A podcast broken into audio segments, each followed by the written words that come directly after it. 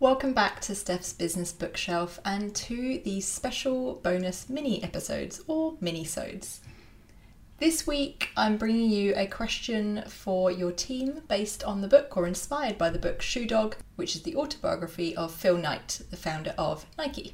In these mini-sodes, I'll be sharing a question that you can use as an icebreaker, a lunchtime conversation prompt, or the start of your next team day or team meeting.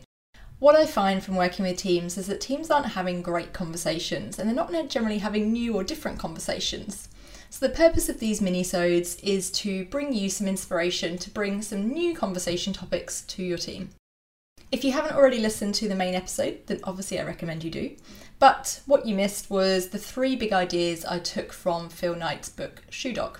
Those ideas were around work being fun, around having a sense of adventure and around just doing it. The question I'm bringing you in this mini-sode is inspired by the first big idea, work being fun. So, your question for your team this week is what makes work fun for you? So there we go. What makes work fun for you? I think that would be a great conversation starter, particularly over lunch or when you're next meeting to talk about what is the purpose, what is it that motivates each team member.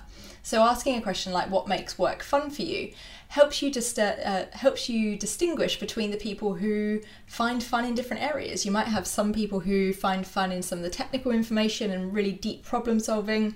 Others who have great fun when they are out talking to clients or interacting with uh, customers, and others who work is fun when they are in their team and working together and seeing that everyone is contributing and, and getting the most out of that team environment. So there we go, that was your little mini-sode inspired by Shoe Dog.